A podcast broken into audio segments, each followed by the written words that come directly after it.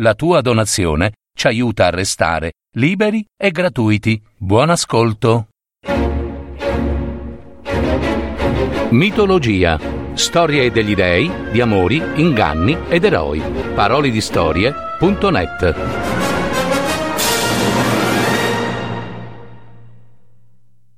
La sacerdotessa Ero e il nobile Leandro. Amanti, se non con gli occhi. Scritto e messo in voce da Gaetano Marino. Siamo adesso sull'Ellesponto, oggi chiamato Stretto del Dardanelli, ossia su quella lunga e sottile striscia di mare che permette il passaggio dal mare Egeo al mar di Marmara per poi proseguire verso il Mar Nero. Proprio nella metà dell'Ellesponto troviamo due belle città, Abido, sulla riva orientale, e Sesto, su quella occidentale. A Sesto sorgeva un tempio sacro dedicato ad Afrodite, in cui venivano allevati numerosi uccellini cari alla dea.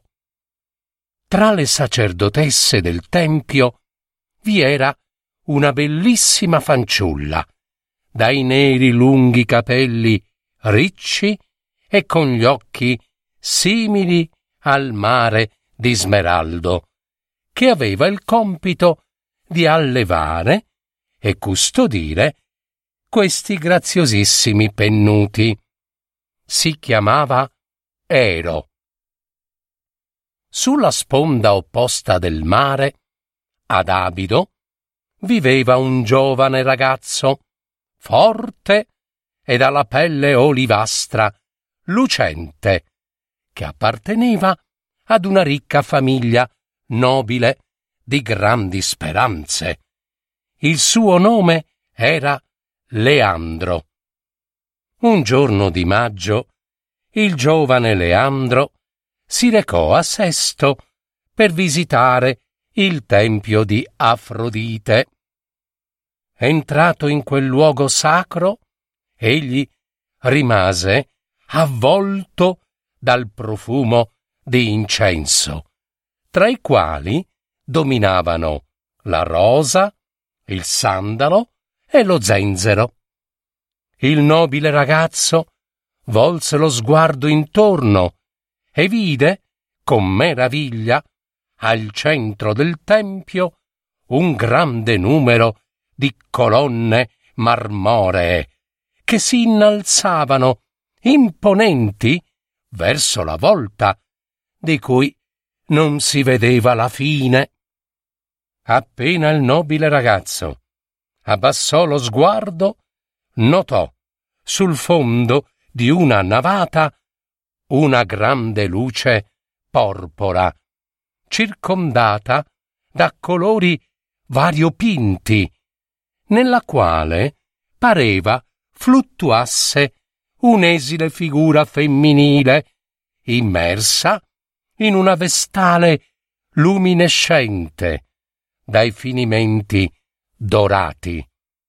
Leandro non poté non ammirare la sacerdotessa Ero. Esile quanto un fuscello, la fanciulla stava accanto ai nidi di centinaia e centinaia di uccellini che le svolazzavano intorno e a cui dava cibo ed acqua. Ma al suo primo sguardo inatteso e distratto verso lo sconosciuto visitatore, Leandro ammutolì nei pensieri. La stessa sacerdotessa rimase incantata dalla figura del giovane, dal portamento nobile. Fu l'improvviso disordine del tutto, quel tanto che basta per non sentirsi più padroni della propria vita. Dall'istante in cui gli occhi di Ero e Leandro si infransero nell'animo di ciascuno, essi si sentirono vulnerabili. La loro bellezza stava invadendo il sentimento d'amore e ne divorava il desiderio, come spesso accade quando il Dio amore, nel compiere il suo tranello, scocca il dardo senza clemenza. Ma Ero e Leandro, ahimè, sapevano bene che non potevano parlarsi se non con gli occhi. Tornato ad Abido, Leandro non poteva non pensare alla piccola sacerdotessa di Afrodite. Egli sentiva che la giovane Ero avrebbe corrisposto al suo desiderio, ma doveva dirglielo, doveva parlarle, doveva sentire la sua voce, il suo respiro, il suo odore, così che il suo sorriso ponesse un sigillo definitivo alla sua speranza. Ma come poter rivelare i suoi sentimenti? Come incontrarla senza quella fiumana di gente che tutto il giorno invadeva il tempio? Solo verso sera la sacerdotessa rimaneva sola in quel luogo sacro e forse solo allora sarebbe stato possibile incontrarla. Ma a quell'ora di sera nessun battello solcava il mare. E così Leandro decise di andare a Sesto di giorno, dove attese la sera. Appena le ombre del giorno furono calate, egli si recò al tempio. Vi trovò la giovane Ero, sola, che dava il dolce buon riposo per la notte alle sue adorate creature alate. Lui la chiamò piano e dolcemente. Lei sentì la sua voce e pur non avendo mai sentito quel suono, capì che era lui, il suo Leandro. Il cuore batteva forte, che pareva volesse andar via. Lei e lui non ebbero bisogno di parole, né di capire o spiegare, perché sapevano già dal primo incontro dei loro sguardi che tutto, tutto stava accadendo per volontà del Dio amore, di cui forse, forse, la dea Afrodite doveva essere la mandante. Lei, Ero, non aveva avuto pensieri che per Leandro, e lui provava ad afferrare i pensieri suoi. Felici sedettero sulla bella gradinata di marmo che scendeva fin quasi sul mare, dove cominciarono a raccontarsi con lunghi silenzi e poche parole l'uno dell'altro, la loro pur breve vita di giovani. Il tempo passava, ma i due giovani non sapevano contarlo. Si amarono con grandi abbracci, dimentichi del mondo intorno. Finalmente si accorsero che era notte avanzata e Leandro si ricordò che doveva tornare a casa. Era quella una bella notte di luna d'argento che illuminava tutto il mare tranquillo. Ma, ma a quell'ora non c'era una barca che lo riportasse sull'altra riva. Allora dovrò tornare a nuoto, decise Leandro. Sì, tornerò a nuoto. Annegherai! gridò Ero, atterrita. Spero di no, rispose Leandro. Sono un ottimo nuotatore aspetta fino a domattina. Non posso. I miei genitori si accorgerebbero della mia assenza. E se vogliamo continuare a vederci, bisognerà che mi abitui, perché non ho altro mezzo per arrivare fino a te. Dette queste parole, Leandro si tuffò in mare. Lo stretto del Dardanelli è pur breve, ma compierlo a nuoto per buona parte della notte, beh, non è impresa facile. E finalmente Leandro toccò la sponda opposta, stanco, ma felice. Il giorno dopo, verso sera, riattraversò lo stretto, si gettò ancora in mare e nuotò. Nuotò finché giunse davanti alla scalinata marmorea del tempio, dove Ero, piena di ansia, lo attendeva con un telo bianco di lino per asciugarne il corpo.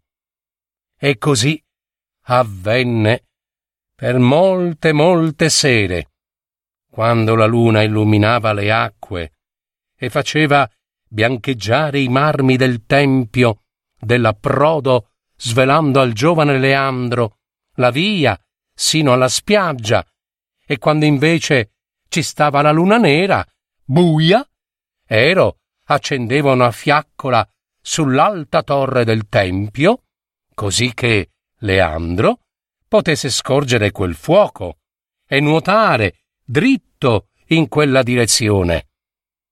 Ormai si erano entrambi abituati a quell'avventura amorosa. Poi, una sera, il destino prese in mano quel filo misterioso che decide ogni cosa della vita, nel bene e nel male, e iniziò a scorrere tra le mani di chi avrebbe scelto tra la vita e la morte. Si alzò improvviso il vento, il vento forte, che infuriò in un attimo. Le onde del mare vennero a infrangersi imponenti contro la riva e le rocce. Ero sperava che Leandro fosse rimasto a terra nell'altra sponda, ma andò comunque sulla cima della torre ad accendere la grande torcia per segnalare a Leandro il punto di approdo, come ogni sera. Cominciò a piovere e lampi paurosi saettarono, illuminando a tratti il mare livido.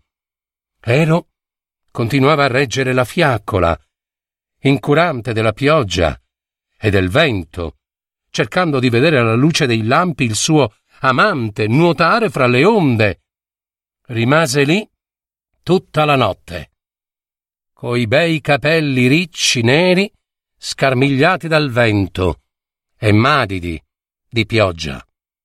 Ma, non vedendolo nuotare né approdare, tornò nella sua piccola dimora, al tempio, e sospinta da quelle parole che le battevano forte dentro il petto, decise di liberarle al vento in un gesto propizio. Si accinse a scrivere una lettera al suo amato Leandro, come se egli fosse lì, accanto. Vieni, o oh Leandro, oh, ho bisogno di vita, Co- con il tuo abbraccio, il tuo sospiro, il tuo sorriso illumini il mio petto, preservi il cuore che palpita in attesa delle tue parole, perdonami se confesso qui di non essere paziente in amore. Bruciamo di una stessa fiamma, ma le mie forze sono impari rispetto alle tue. Vedi, ora non mi resta altro da fare se non amarti, perché è ciò che mi resta, mio unico piacere, anche più di quanto mi possa essere ricambiato. Parlo di te sottovoce con la mia anima e non comprendo per quale motivo ritardi il tuo arrivo. Spio il mare in ogni momento, al buio, al quasi buio, e lo sento, e lo maledico quando è sconvolto dal vento. quando poi le onde hanno perso il loro vigore e non ti vedo, penso con amarezza che tu non voglia più venire. E piango. E guardo se sulla riva ci sono le tue impronte. Spesso mi chiedo di che cosa parlo in un tempo così lungo. Sulla mia bocca non c'è altro se non il tuo nome, il ricordo del tuo sapore, mio amato Leandro, che ormai sarai certamente per mare, e muovi le braccia facendo spazio fra le acque, a metà della strada. Sì, sì, e ora attendo lo sguardo. Afferro con le orecchie suoni e rumori che pare siano quelli del tuo arrivo. Quando nell'illusione trascorro così la gran parte della notte, il torpore si insinua furtivamente nei miei occhi stanchi. Forse ora dormi con me. Oh crudele illusione. Ora puoi posare le tue braccia bagnate sulle mie spalle. Ora puoi scaldare il tuo petto stringendolo al mio e ancora molte altre cose che una fanciulla deve tacere perché si ha vergogna a raccontarle. Questo piacere è breve ed irreale perché tu sei solito andartene sempre con il sonno. Oh, se potessimo finalmente fondere le nostre anime per sempre, noi, amanti impazienti, perché trascorrono il gelo tante notti, perché stai così lontano da me? Il mare, il mare nella notte soffia il vento, il vento che ritarda i miei desideri. Ma cos'è accaduto? Io ti gridavo, sii audace, ma fa che io infelice non debba piangere sul tuo coraggio. Da dove viene questa nuova paura? Ah no, no, è, me, è meglio che, che, che, tu sia così, che tu sia lo stesso, purché, purché ci amiamo, e quella nostra fiamma non divenga cenere, fredda cenere. Spesso ho paura di essere indegna del tuo letto di nobile stirpe. Tutto potrei tollerare, ma non che tu trascorra il tempo sedotto da altra donna, che le braccia di un'altra si posino sul tuo collo ed un nuovo amore segni la fine del nostro. Ah, vorrei morire. Vorrei morire. Che il mio destino si compia prima della colpa. Ho paura di tutto. Ho paura. Oh, oh se tu arrivassi. Ma è la tempesta che combatte perché tu non venga. Calmati. O Dio del mare crudele, calmati e vai a combattere in mare aperto. È solo uno stretto braccio di mare questo, che separa le due terre. A te, grande Dio, si addice affondare grandi navi o infuriare contro flotte intere. A come può un Dio potente come te incutere terrore ad un giovane Nuotatore, questa è una gloria troppo piccola, anche per uno stagno qualunque. Certo, e certo, egli è nobile, e di illustre origine, di nobile stirpe, ma, ma non discende da Ulisse, che tu disprezzi. Ti scongiuro, Dio del mare, Signore assoluto, abbi pietà e salvaci nelle stesse acque dove stiamo sospesi. Il corpo di Leandro è la mia speranza. Ecco, guardate, anche la lanterna ha scoppiettato. Scrivo tenendola accanto. Ha scoppiettato e mi ha dato un segnale di buon augurio. Domani saremo di più dice la sua luce, e ne sono sicura. Non dormirò più sola nel mezzo del letto. Afrodite stessa proteggerà colui che osa e è nata dal mare.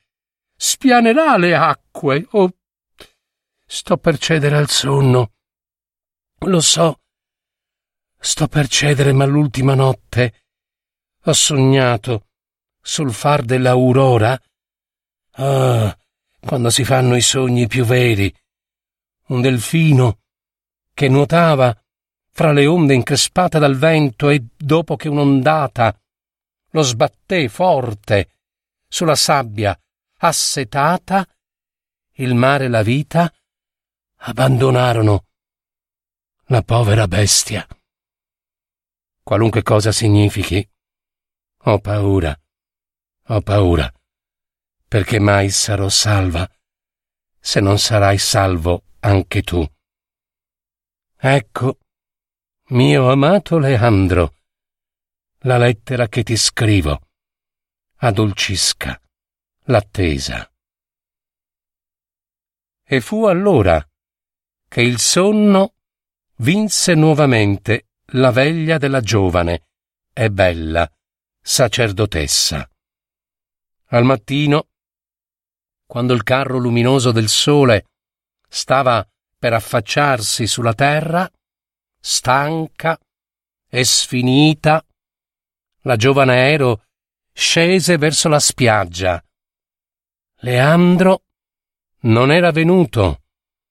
Di sicuro non aveva osato mettersi in mare, ma appena ella giunse alla spiaggia, vide qualcosa galleggiare sulle acque ormai calme.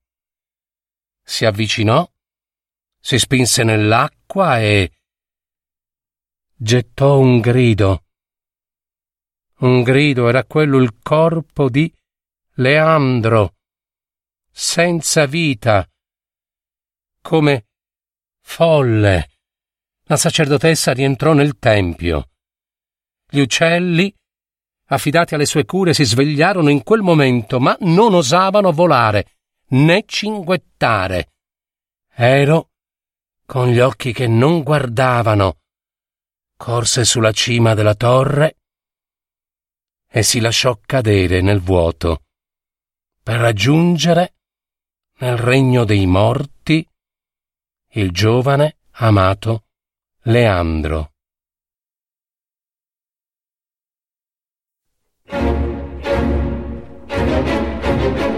Avete ascoltato Mitologia, storie degli dei, di amori, inganni ed eroi. Adattamento e messa in voce di Gaetano Marino. www.parolidistorie.net